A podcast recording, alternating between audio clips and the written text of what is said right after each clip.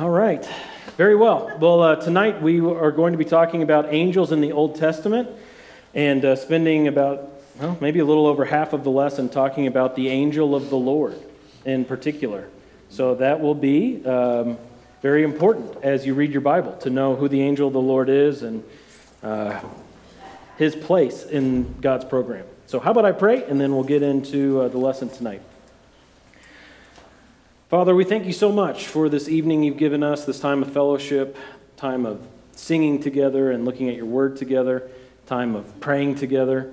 Uh, Lord, you've, you've made us to be together, and we are thankful that we have this opportunity. And Lord, we ask that you would give us a great study tonight as we look into your word to hear what it is that you have revealed to us about these interesting creatures, angels. God, help us to have understanding and to apply this knowledge our lives in a way that honors and glorifies you. In Jesus' name, amen. All right, what is the context, do you think, for the first place in the Bible that the word angel appears? The very first time the word angel shows up in the text of the Bible, what's going on? Do you know? Anybody want to take a guess? It's in the book of Genesis.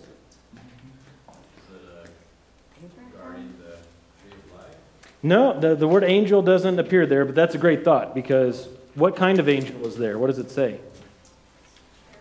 Cherub. Yeah. And we know that a cherub is an angel. So technically, you're right. But the word angel shows up for the first time in Genesis 16. So let's all turn to Genesis 16 and check this out. And maybe for the last time this year, I'm going to turn on the AC just to knock it down a little bit to keep you guys awake and to keep me from sweating. Genesis 16, the story of Hagar. Wow, isn't that amazing? This is the first place where the word angel shows up in Genesis. So even though uh, Joseph was exactly right in pointing out that God sets a cherub there uh, in Genesis 3, this is the next time we see any reference to any angel, and the first time that specific word for angel is used. So let's have someone read verses 7 to 13 and, um, you know, Hagar was the one that uh, Abraham, when he was taking matters into his own hands on a, per the advice of his wife, uh, he had a child with Hagar. He's looking for one of these? Okay, there you go. Yeah. Um, and so uh, Hagar here has now been banished, uh, banished out. And so let's have uh, someone read 7 to 13 of Genesis 16. Who's got that? Mike? Thanks. Now the angel of the Lord found her by a spring of water in the wilderness, by the spring on the way to Shur. He said, Hagar, Sarah, maid, where have you come from and where are you going? And she said, I'm fleeing from the presence of my mistress Sarah. Then the angel of the Lord said to her, Return to your mistress and submit yourself to her authority. Moreover, the angel of the Lord said to her, I will greatly multiply your descendants so that they will be too many to count. The angel of the Lord said to her further, Behold, you are with child, and you will bear a son, and you shall call his name Ishmael. Because the Lord has given heed to your affliction, he will be a wild donkey of a man. His hand will be against everyone, and everyone's hand will be against him, and he will live to the east of all his brothers. Then she called the name of the Lord and spoke to her, You are, you are a God who sees, for she said, Have I even remained alive here after seeing him? Okay, so uh, tell me what's going on here. What are some interesting facts and features of this passage?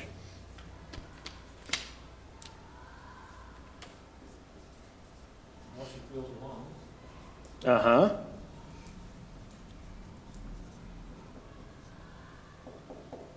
What else? Come on. Specific angel, angel of the Lord. Okay. And What all else? that in the King James. What about that last verse Mike read?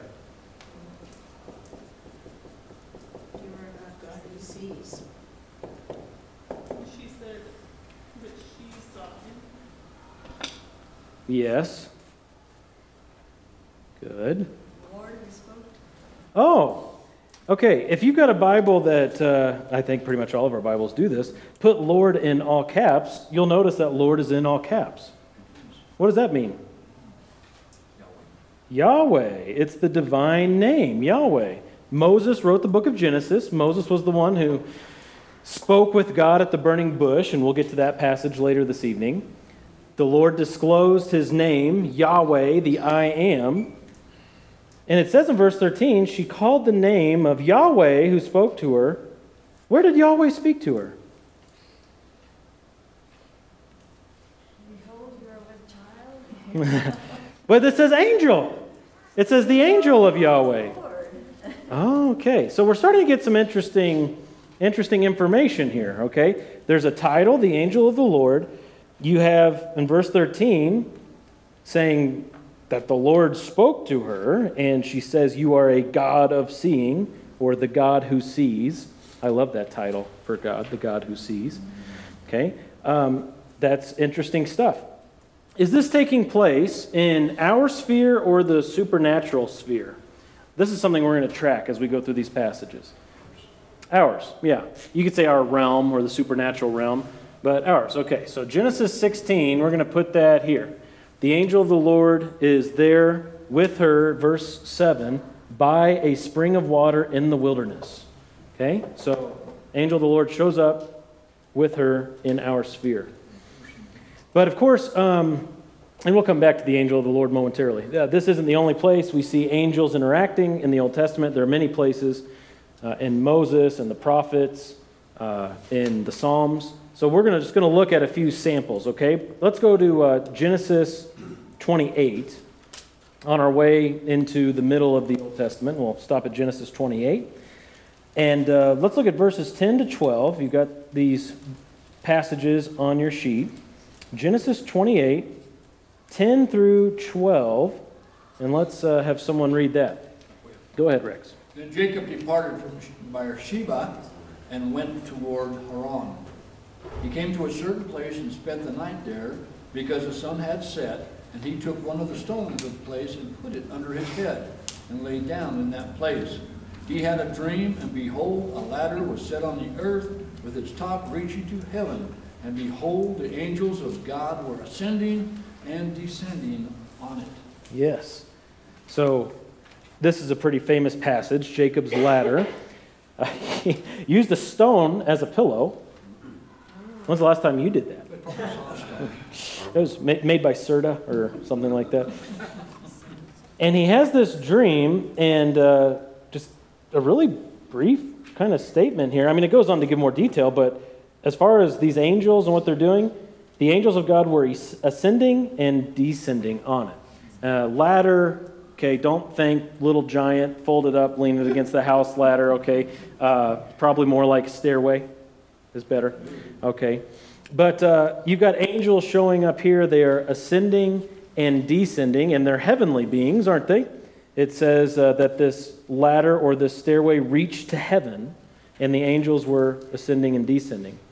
Uh, you can write down as a cross reference, uh, if you're taking notes, John chapter 1, verse 51, because Jesus made an interesting statement, I think, hearkening back to this verse. And uh, it says, Jesus here, uh, after calling Philip and Nathanael, he says, Truly, truly, I say to you, you will see heaven opened and the angels of God ascending and descending on the Son of Man. Kind of interesting. Angels of God ascending and descending.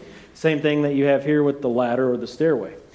Which sphere is this taking place in? Our sphere or supernatural sphere? Yeah, this would be supernatural because this is a dream, it's a vision, um, it's taking place outside of our uh, sphere. So, okay. Let's uh, go to Exodus 14. Exodus chapter 14, just the next book over. Looking at verses 17 through 20. This is, again, just a survey, brief overview, leaving out all kinds of passages that we could include, but making note of some interesting passages that give us some unique detail we can stitch together. Exodus 14, 17 through 20. Who would like to read that for us? 14, 17 to 20. Evelyn, thank you.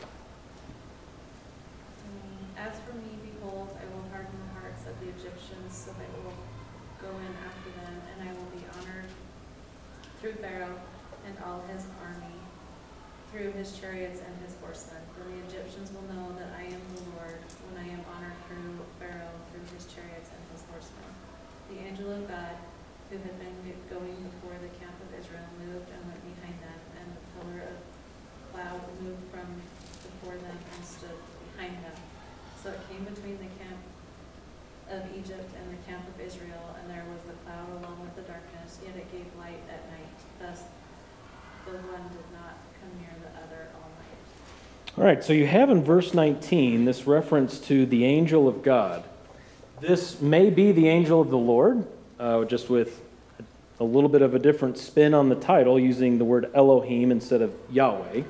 Uh, so it could be, especially because uh, it uses the word the angel. That almost makes you think that way, doesn't it? But may not be, maybe another angel. But at any rate, uh, at any rate, in any case, kind of combine two phrases there. What is that angel doing? Yes, protecting, guarding, going before them, and then, of course, now moving behind them, and the pillar of cloud moving from before them and standing behind. So it's a lot of things going on. It doesn't tell us if Israel could specifically see the angel of God or not, or if it was a constant vision they would have of the angel of God.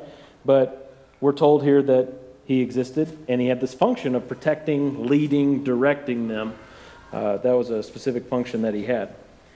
Our sphere or supernatural sphere? Yes, ours. Okay. Add Exodus 14 to that. Okay.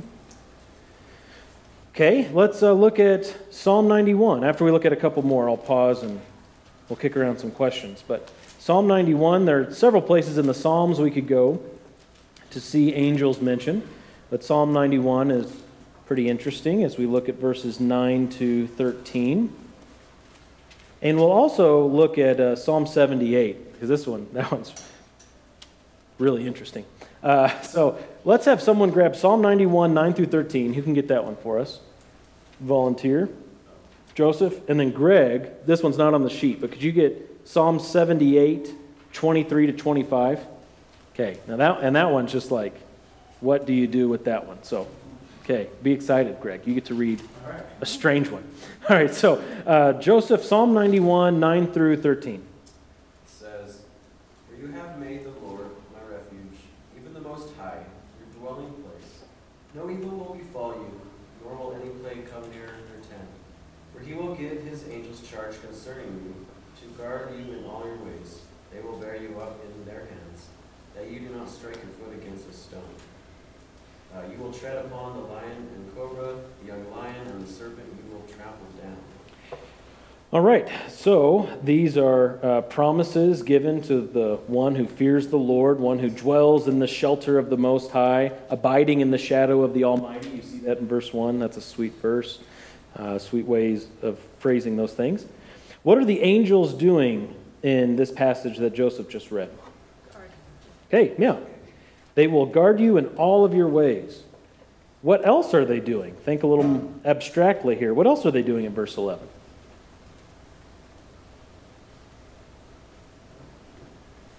God will give them charge concerning, give the Mhm. angels charge concerning them. So the angels are Guarding. obey God. Obey. That's where I was going. Yeah, yeah, yeah. Good. Uh, God is giving the command, and the angels are obeying. They're following. Yes, very good. So he gives charge, he gives command, they follow the order, and that order is to guard his people. That's kind of like an interesting chain of command if you view it that way, right? Angels here aren't rogue, they're obeying the command of God, and his command is for them to guard us. Now, this is an obvious question, but it's good to remind ourselves. Does God need angels to guard his people? No, he does not. Because God is where? And he's how strong? Uh, Yeah, that's right. Okay. All right. So if you're omnipresent and omnipotent, you don't need angels. You don't need any creature. But he uses them. He made them, and he's using them. Pretty interesting. Okay, our sphere or a supernatural sphere? Our sphere. Yeah, ours. Good. Greg, why don't you go ahead and read Psalm 78, 23 to 25, and I'll combine those up there. And he commanded the skies above and opened the doors of heaven. and he rained down on them manna to eat. He gave them the grain of heaven. Man ate the bread of the angels. He sent them food in abundance. Manna is angel food. So next time you're having angel food cake, you say, This manna is really yummy. he commanded the skies above, he opened the doors of heaven, he rained down on them manna, the grain of heaven. Man ate the bread of angels. That's crazy. that's just that's that's crazy. That passage? That was Psalm 78, particularly verse 25. Thank you. Okay, so I'll put Psalm 91 up there for our sphere. I don't know what you want to do with what sphere or realm that's in, right? Because like on the one hand, it's like our manna is our angels just ch- munching on manna in the supernatural sphere. Uh, is that what is that what that means? I, I don't know. I don't really know what to do with that one. I just know I shouldn't run too far with that ball that Scripture gives us. But it's an interesting ball, and I'll look at it. I'll play catch with it for a minute. Okay, very interesting. Man ate the bread of angels. Okay, let's look at uh, one more together Ezekiel. Let's go to the prophets. Ezekiel chapter 10, where the cherubim are, are introduced again here. You know, Ezekiel saw crazy stuff, right?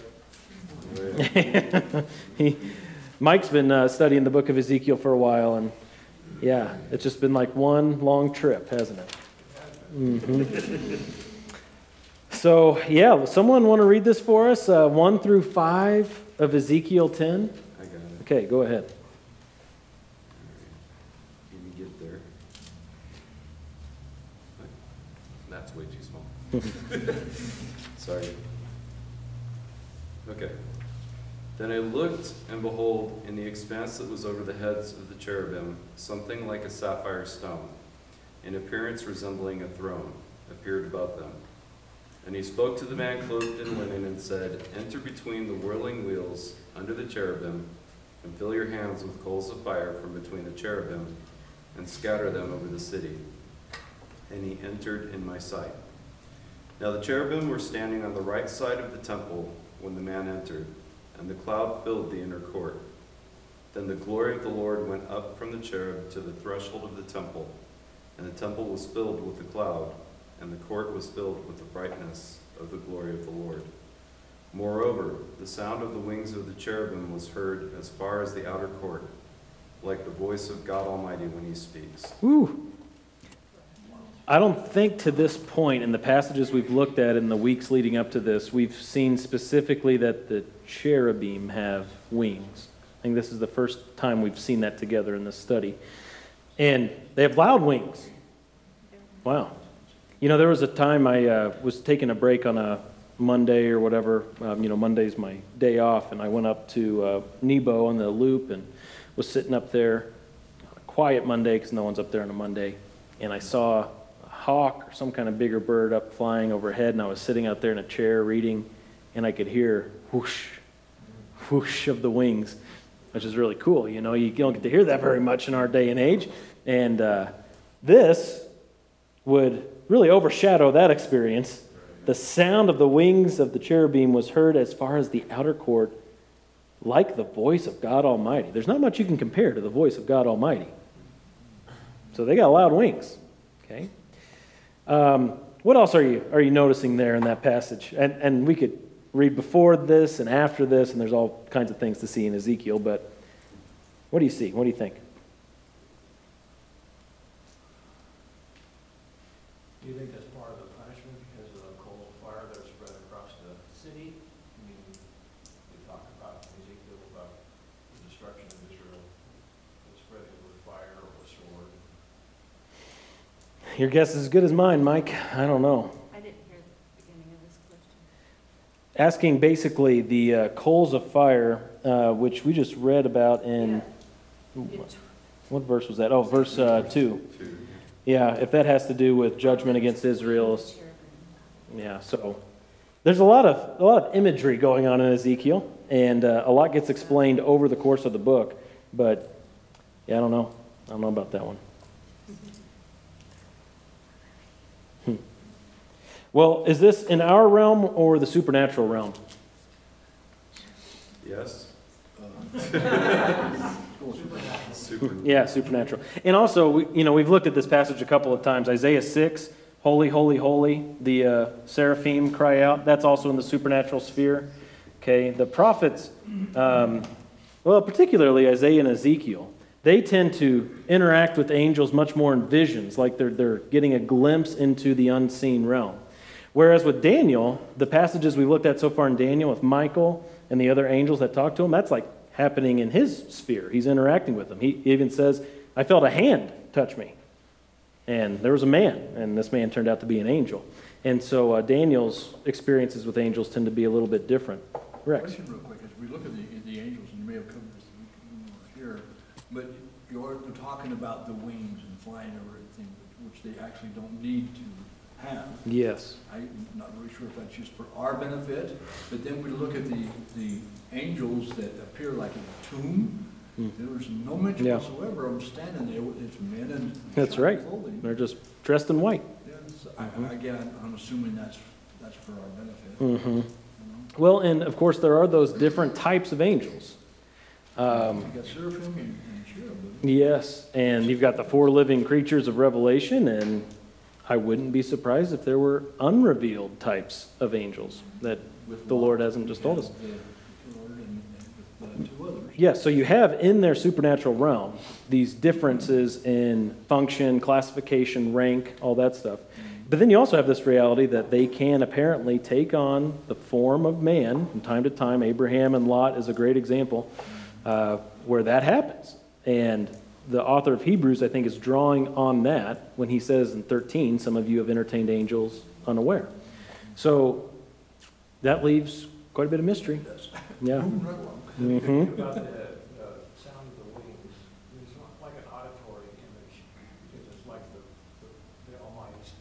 Mm. Mm. there. Yeah. Well, yeah, and um, as a creature, especially one who uh, is still on this side of glory, a creature like you and me that hasn't been glorified yet, you're seeing this kind of stuff. What, what do you understand? I mean, even when we get to heaven, even when we are in glory, God's not. We're not going to be, become gods and know everything. We're still going to be limited in what we'll be able to understand and comprehend.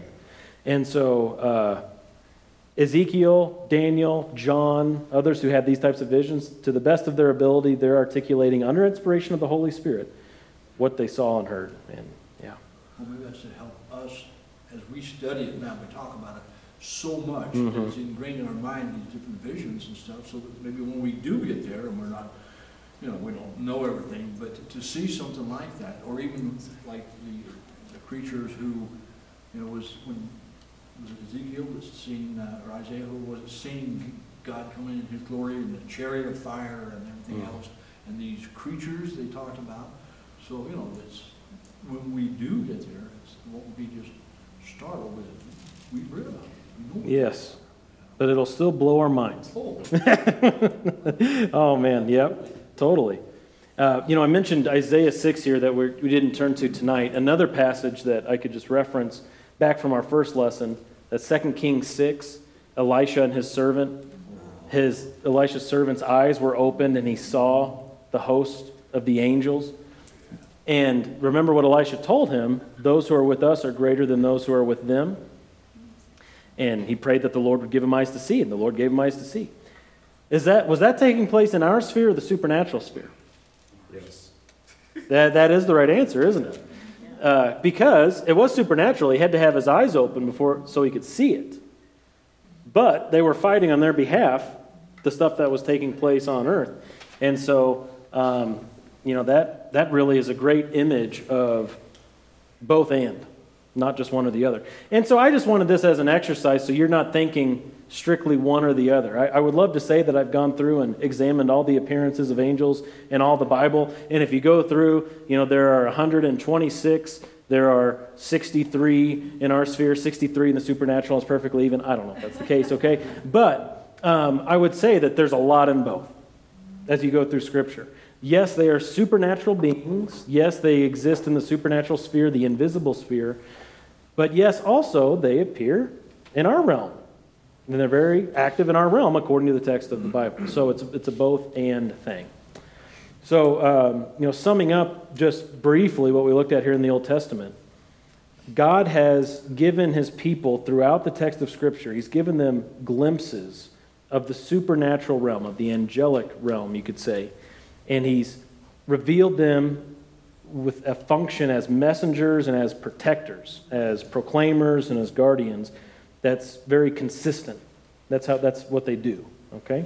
So, uh, any thoughts or questions there before we examine the angel of the Lord in more detail? Are you feeling per- Oh, go ahead. You could include um, Gabriel and Michael. Oh, thank you so much. You're welcome. I was going Yes. go look for that. There it is. Um, Gabriel appearing to Yep. Zacharias, that's like here in the physical world. Well, he appeared to And Daniel, Mary. he appeared to mm, Daniel. oh, uh, Elizabeth, yeah. Yep. Mary. Yep. So, Yep, Just saying. for sure, for sure. Yep. The only named angels. Yes. Yep. Gabriel and Michael. Okay. Well, let's uh, examine the angel of the Lord in more detail. And you'll see on your sheet that I'm making a claim here from the get go. The angel of the Lord is unique, he is the Son of God. Okay, we already started to see that in uh, Genesis 16 with Hagar. The angel of the Lord said to her, and she said to the Lord who spoke to her, well, she just conflated the two terms, right? The angel of Yahweh and Yahweh. And that's what you see over and over again in the Old Testament. So let's go back to Genesis 32. Genesis chapter 32. And it's imperative, as you turn there, think about this. It's imperative that we talk about the angel of the Lord on the night when we're talking about angels in the Old Testament, because the only place you see the angel of the Lord is in the Old Testament. The only place, not the New Testament. No New Testament book speaks of the angel of the Lord. So if we're going to talk about him, it has to be when we're in the Old Testament, because that's the only place he is as far as the Bible is concerned. So let's look at Genesis 32, starting in verse 1. An interesting statement made that sets us up for what is to come. Genesis 32, 1, it says, Jacob went on his way, and the angels of God met him. Now, what does that mean? Like a meet and greet? Were there hors d'oeuvres? Was there a punch bowl? You know, they just they met him. Okay, cool. Well, let's uh, drop down to now uh, 22. Very famous passage. The same night he arose and took his two wives, oh boy, two female servants, and his eleven children and crossed the ford of the Jabbok. He took them and sent them across the stream and everything else that he had, and Jacob was left alone. And a man wrestled with him until the breaking of the day.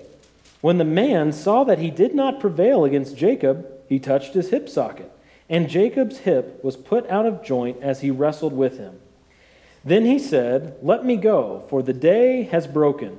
But Jacob said, I will not let you go unless you bless me. And he said to him, What is your name? And he said, Jacob. then he said, Your name shall no longer be called Jacob, but Israel, for you have striven with God and with men and have prevailed. Then Jacob asked him, Please tell me your name. Which wasn't really a question there, was it? Says asked him, and then it's an imperative. But he said, Why is it that you ask my name? And there he blessed him. So Jacob called the name of the place Peniel, saying, or Peniel, I guess properly, For I have seen God face to face, and yet my life has been delivered. The sun rose upon him as he passed through Penuel, limping because of his hip. Therefore, to this day, the people of Israel do not eat the sinew of the thigh that is on the hip socket, because he touched the socket of Jacob's hip on the sinew of the thigh. Wow. All right, so um, you have him wrestling with who, according to the text? Okay. Yeah, there are two ways you could answer that, but man is the first way he's described, isn't it? It says that there was a man, verse 24, a man who wrestled with him.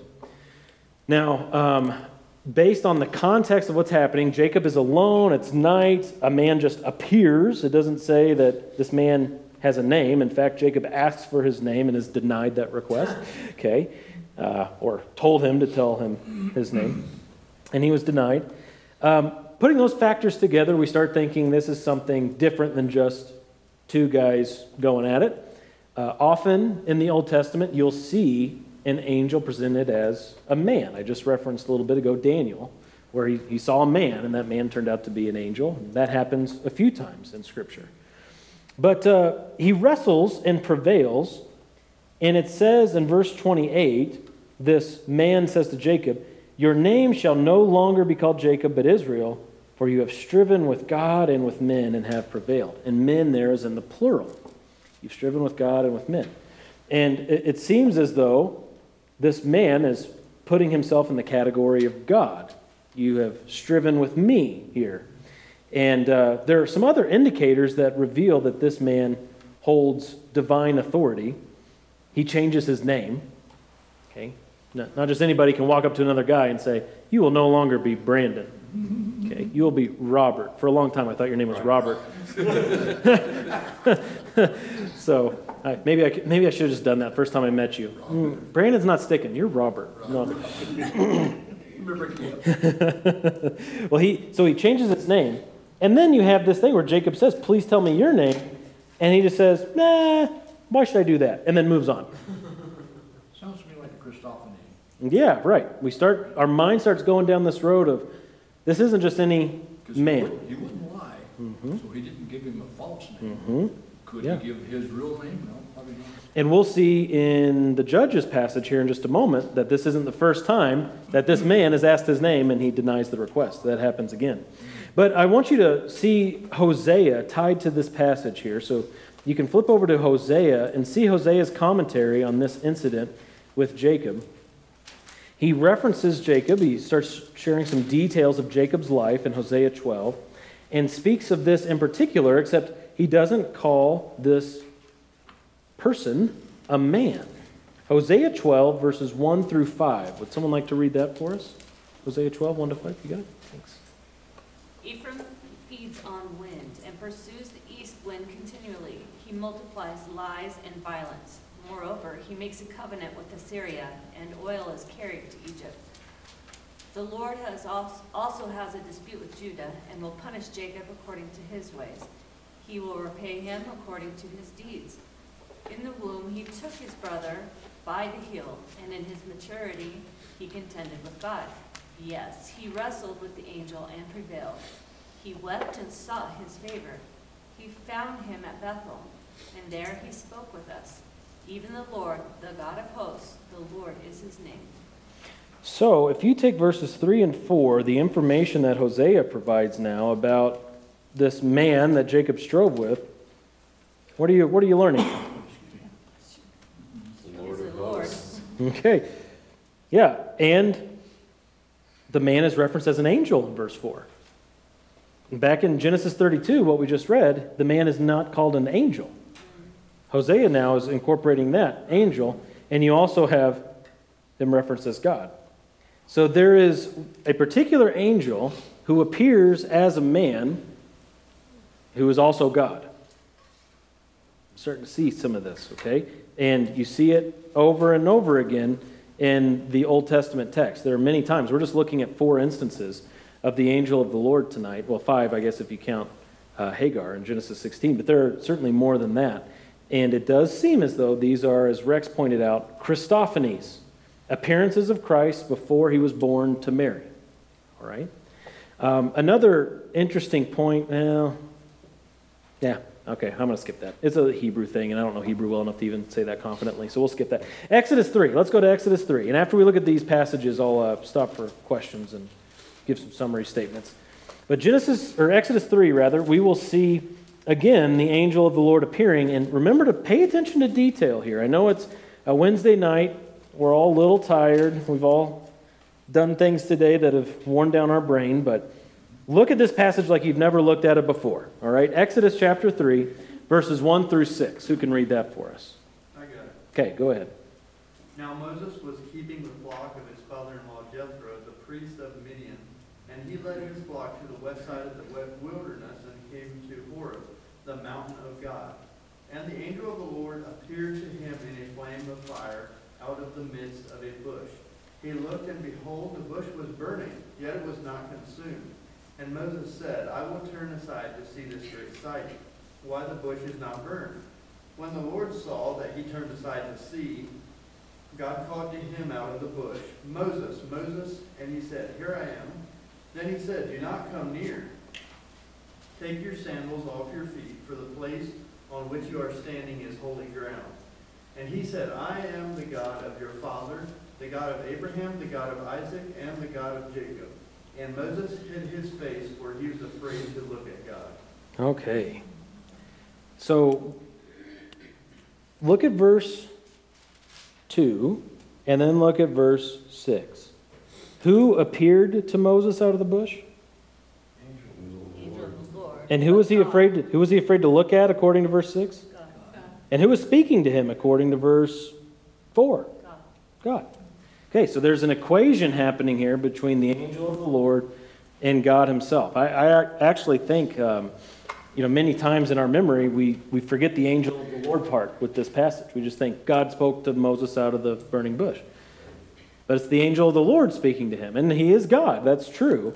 But it's important to remember this is an appearance of the angel of the Lord, and the angel of the Lord is God. I think that's pretty cool.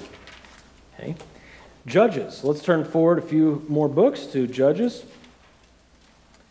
Deuteronomy, Joshua, Judges 13. And it's really kind of like a whole chapter passage. There's a lot to, to see. Um, how about this? I'll read verses 1 to 14, and then who would read after me 15 to 25? Who could do 15 to 25 after me? For what? Judges 13. Gotcha. Brandon, you'll, Brandon actually raised his hand. Brandon's the. He's polite. All right, Judges 13. I'll read 1 to uh, 14. The people of Israel did, or again did, what was evil in the sight of the Lord. So the Lord gave them into the hand of the Philistines for 40 years. There was a certain man of Zorah, of the tribe of the Danites, whose name was Manoah. And his wife was barren and had no children. And the angel of the Lord appeared to the woman and said to her, Behold, you are barren and have not borne children, but you shall conceive and bear a son. Therefore, be careful and drink no wine or strong drink, and eat nothing unclean. For behold, you shall conceive and bear a son. No razor shall come upon his head, for the child shall be a Nazarite to God from the womb, and he shall begin to save Israel from the hand of the Philistines.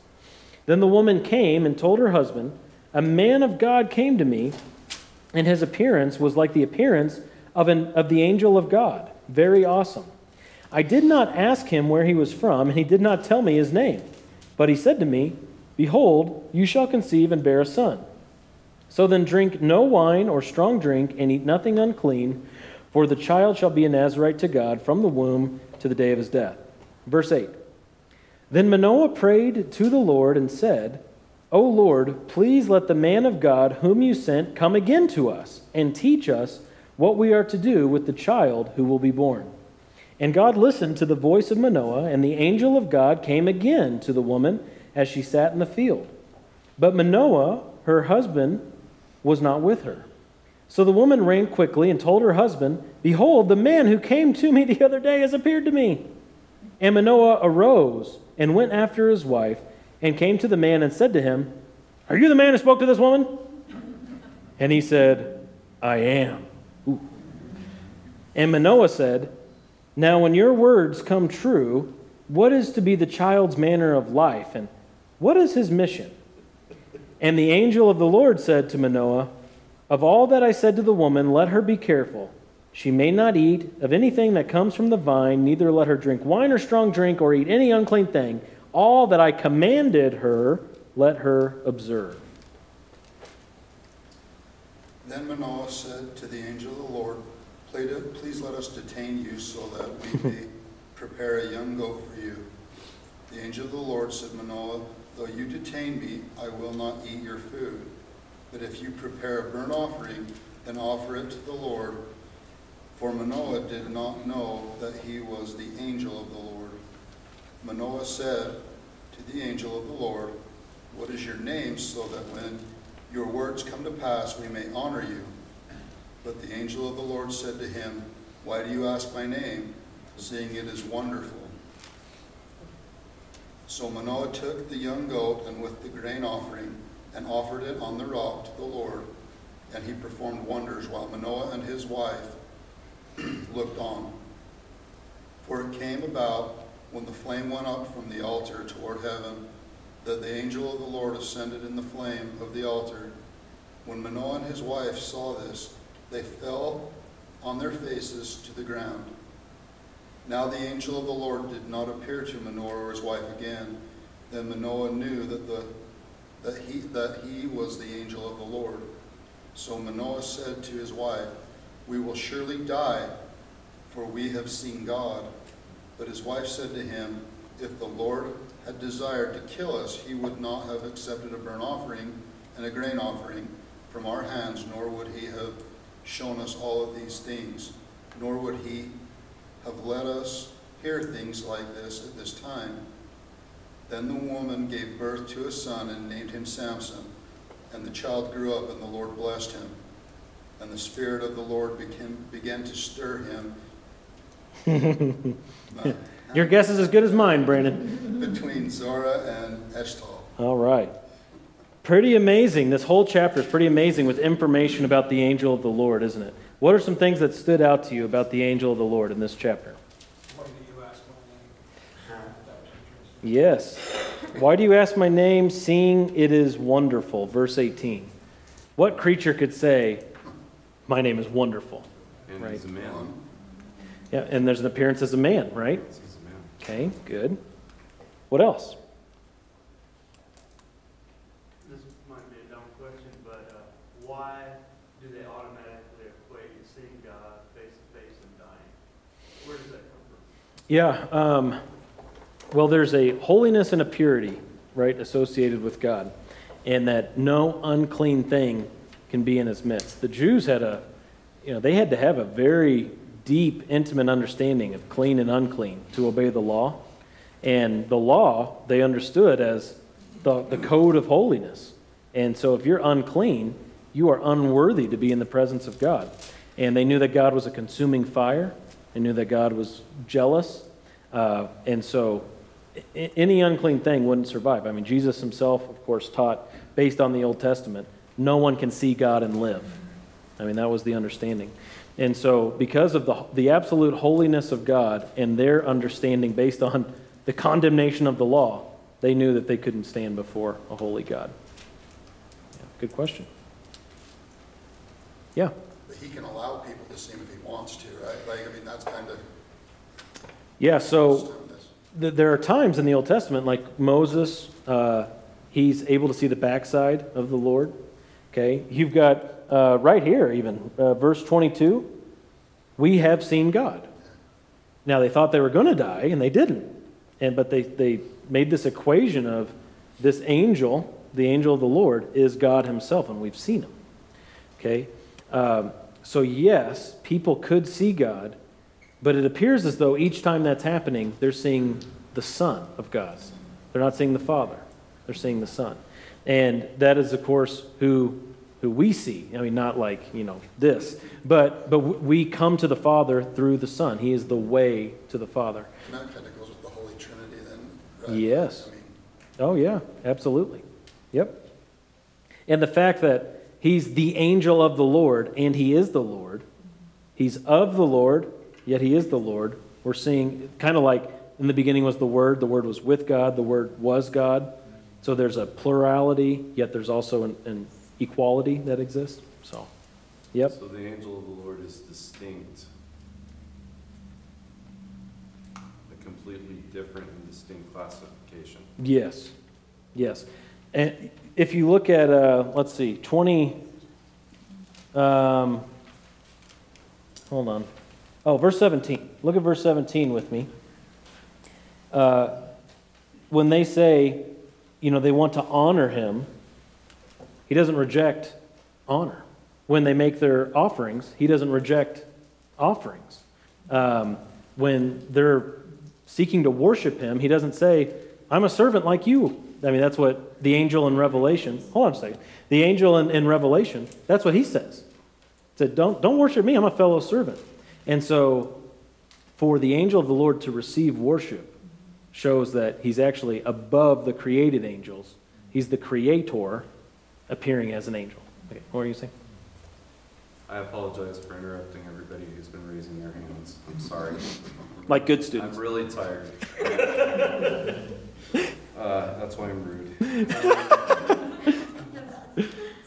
So Manoah and his wife offer an offering to the Lord. Mhm. They offer a young goat and a grain offering. And so I, I don't know what those sacrifices were. Just free will Look worship offerings. law, Yeah, You know, just free will offerings. Yeah. Yep. Are you raising your hand, little lady? I thought it was interesting in verse six that she comes and tells her husband Hmm. that this man of God, his appearance was like the appearance of the angel of God. Yes. It's like she knew scripture and was saying, Mhm. like, we, we've heard about the angel of God, and this kind of seems like it could have been him. Yes. And then later in nineteen, no, in, later Manoah realizes it was the angel. Yes, 21. Then Manoah knew that he was the angel of the Lord. So Yes. It it seems like they, they had an understanding of who, at least what the angel of the Lord Yep. was like from Moses and other Yep. prior. For sure. Scripture and or experience, it's likely and. Uh, there's, it probably wasn't their first time either experiencing some angelic activity themselves or at least hearing about it from people. Uh, I mean, you think of the, the angel of God, that's the phrase that's used in verse 6. His appearance was like the appearance of the angel of God. That's the phrase that we saw back in Exodus 14, that the angel of God was leading Israel and then moved to the back, the angel of God. Uh, so, further evidence that that was probably the angel of the Lord as well, Jesus pre incarnate. Logan.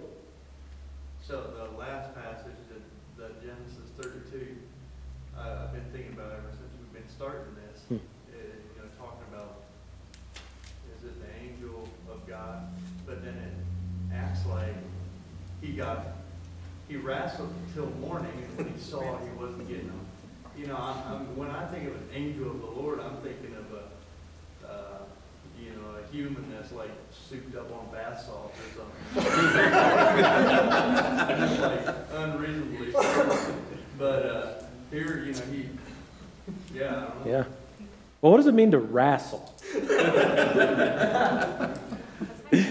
It's similar to wrestling. It's a little bit different. They do it down in the south. Well, obviously, Jacob, Jacob was, was allowed to win that match, wasn't he? I mean, there's just no doubt about it.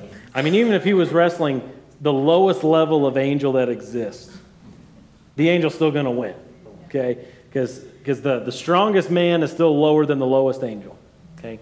But uh, he gets that name, Israel, which means either strives with God or God strives. There are two different ways of interpreting that. One is like strives with God or struggles with God, meaning that's what Jacob was doing in that event. And so he earned that name because he was wrestling with God, and that kind of becomes Israel's nature as a nation, as they're just constantly striving with God. Um, but I think it's actually more likely that it's God strives, that God is the one striving, and he's striving on behalf of Israel. So, um, yeah, that's a, it's a whole interesting thing because that's where his name gets changed. That sets the course for the rest of human history. Now there's Israel uh, and 12 tribes that follow. So it's, it's quite interesting. Yeah. Let's look at Zechariah before we run out of time. I don't know when the last time it was that you read Zechariah. Go to the very end of your Old Testament, right before the last book, Malachi. Go to Zechariah chapter 1. I don't know when the last time was you read Zechariah, but you need to read it. Read it again. It is an amazing book full of all kinds of interesting detail, including detail about the angel of the Lord. So, Zechariah chapter 1. I'll read uh, 1, 7 to 17, and then after that, I'll ask uh, someone to read 3, 1 to 7. Zechariah 1, starting at verse 7. It says, On the 24th day of the 11th month, which is the month of Shebat, in the second year of Darius, the word of the Lord came to the prophet Zechariah, the son of Berechiah, son of Iddo, saying, I saw in the night, and behold, this is verse 8, a man riding on a red horse. He was standing among the myrtle trees in the glen, and behind him were red, sorrel, and white horses. Then I said, What are these, my Lord? The angel who talked with me said to me, I will show you what they are. So the man who was standing among the myrtle trees answered, These are they whom the Lord sent to patrol the earth. And they answered, The angel of the Lord who was standing among the myrtle trees and said, We have patrolled the earth, and behold, all the earth remains at rest. Verse 12. Then the angel of the Lord said, O Lord of hosts, how long will you have no mercy on Jerusalem and the cities of Judah, against which you have been angry these seventy years? And the Lord answered gracious and comforting words to the angel who talked with me. So the angel who talked with me said to me, Cry out, Thus says the Lord of hosts, I am exceedingly jealous for Jerusalem and for Zion. And I am exceedingly angry with the nations that are at ease, for while I was angry but a little, they furthered the disaster. Therefore, thus says the Lord I have returned to Jerusalem with mercy. My house shall be built in it, declares the Lord of hosts, and the measuring line shall be stretched out over Jerusalem. Cry out again, Thus says the Lord of hosts My cities shall again overflow with prosperity, and the Lord will again comfort Zion and again choose Jerusalem. Does Zion need comfort today? Yep. No, you better believe it. And will he be faithful to this promise that one day his cities will overflow with prosperity? Yes, he will. Okay, chapter 3, 1 through 7. He'll read that for us. 3, 1 to 7. Now, I gave you a heads up on this so you could muster the courage to volunteer. You got it? Thanks, Stacy. Then he showed me Joshua the high priest standing before the angel of the Lord, and Satan standing at his right hand to accuse him. The Lord said to Satan, The Lord rebuke you, Satan. Indeed, the Lord who has chosen Jerusalem rebuke you. Is this not a brand plucked from the fire? Now Joshua was clothed with filthy garments and standing before the angel. He spoke and said to those who were standing before him, saying, Remove the filthy garments from him. And again he said to him, See, I have taken your iniquity away from you, and will clothe you with festival, festal robes. Then he said, Let them put a clean turban on his head. So they put a clean turban on his head and clothed him with garments, while the angel of the Lord was standing by. The angel of the Lord admonished Joshua, saying, Thus says the Lord of hosts, If you will walk in my ways, and if you will perform my service, then you will also govern my house, and also have charge of my courts. And I will grant you free access among these who are standing here. All right. An amazing scene. I mean, if you just take those first two verses that Stacy just read for us, chapter 3, 1 and 2, and just try to picture that, like sit down tomorrow and look at that again and just try to picture that. I mean, that is amazing stuff. And there's so much to apply here theologically with the garments and all of that. There's so much, uh, I think, typologically that's happening. But you have Satan standing at his right hand to accuse him, and the angel of the Lord being involved, and oh, just it's, it's beautiful. It's an amazing, amazing passage. But once again, we see in chapter 1 and chapter 3 and other places too in Zechariah where the angel of the Lord appears that he's a special messenger communicating major events in God's program. And uh, he just had a special role. He, he would show up and he would guard and protect at special times in special ways. He would send messages in, at special times in special ways. He would receive worship. He would be recognized as God. He was set apart from all creatures. He was recognized as uh, the Creator himself. So, a few summary statements that you have there at the bottom. Um, the angel of the Lord was a messenger to and protector of Israel. He made claims to deity and he accepted worship. You can jot down there, again, if you're taking notes, you can jot down Joshua 5, 13 to 15. That's when the commander of the Lord's army showed up to Joshua. Do you remember that? And he has that uh, moment like Moses had at the burning bush take off your sandals, this is holy ground. Joshua falls down to worship this commander, and this commander receives worship. Okay, he doesn't say, don't do that. He receives it, and he tells him, this is holy ground. And interestingly, the angel never again appears after the incarnation. The Son of God takes on flesh, is born of a woman. You never see the angel of the Lord again in the New Testament.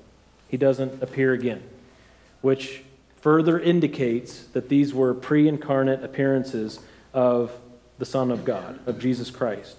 Now, you will see in Luke, I think it's once in Luke 1 and then another time in Luke 2, you'll see the phrase, an angel of the Lord. That's different than the angel of the Lord. Okay? Uh, we know the difference between a and the. Okay? We should by now. Uh, and that's the difference there. Okay? It's important to see that distinction. So the conclusion is that one of the ways that Jesus interacted with people before the incarnation was by appearing as the angel of the Lord, the ultimate protector, the ultimate messenger of the people of God. Okay? Thoughts or questions? Quick question. Yes, sir. Theophany. Theophany. What does that compare? Theophany is an appearance of God to man. Okay? So, um, Christophany is specifically that Christ has appeared. Yeah. So you can think of uh, God speaking to Elijah out of the whirlwind, you know, as it says that. You could say theophany, okay? Um, but oftentimes, Christophany and theophany are just syn- synonymous. Yeah. Other thoughts or questions? Yes, Daniela. So in Acts seven, that is talking about like Moses and when he saw the angel of the Hmm. Lord, it says an angel, but then it says, you know, I'm the God of your father, so it's talking about the same, like, Yes. angel.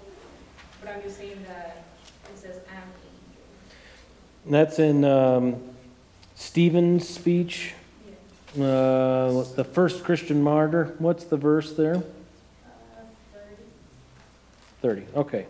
Yeah. Um, yeah. Uh, he says an angel appeared to him. That's, of course, I mean, one way of just stating what happened, right?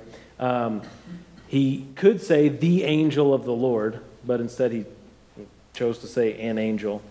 But yeah, I mean, as you uh, as you read down and as you indicated, verse 32, this angel said, "I am the God of your fathers." So yeah. Yeah, I don't think that that takes away from the uniqueness of the angel of the Lord at all. It's just the way that he phrased it. Yeah, oh, well, I'm just saying because you said that in the New Testament you see other angels. Oh, yeah. An angel of the Lord, Yeah. but here it's referring as an, an angel, but it's the angel. Yes. Yeah, right. And he's referring to a past event. So there's no, so one of the things I was saying is there's no new event of the angel of the Lord. He, he doesn't appear again to create a new event. Um, and yeah, and, and then uh, Luke, the references that I made in Luke 1 and 2, where you have an angel coming to announce the birth of Christ, that angel, yeah, is an angel, not the Son of God. Yeah. Other thoughts, other questions? That's good connection in Scripture, though, Danielle. Good Bible study. Okay. Well, next week, we're going to look at about 20 passages in the New Testament. There's about 20 of us here, so we can all take one. That'll be great. Okay? And uh, that, that'll be a, a true flyover survey, and uh, we'll gather more information about angels. We won't be talking about the angel of the Lord, though, only in the Old Testament. Okay? Very good. We'll all pray, and we'll be dismissed. Melissa? Oh, yeah, cleaning this Saturday, the cleaning day. Lots of people won't be able to make it. So, those who can make it, make it. okay, that would be great. Uh, all right, let's pray. Lord, we thank you so much for saving us, for calling us out to be your own, to that you adopted us as sons and daughters, and that we are yours forever. God, we ask that as we continue to study your word and to look at interesting uh, things that you've revealed, that we would grow in our awe of you, that we would grow in our wonder and our amazement, that it would affect our worship and cause us to uh, see you as bigger and bigger because we know that you are infinite. Have us to just never uh, limit you in ways that go against your word, but that we would continue to explore your word and find out just how amazing and wonderful you are. Lord, we love you so much, and we ask your blessing on those who aren't able to be here tonight, that you would keep them safe for those who are traveling, and you would uh, comfort the sick. Help us to be an encouragement to all of them, and uh, give us safety tonight as we go home, that we'd gather again soon, all for your glory. In Jesus' name, amen.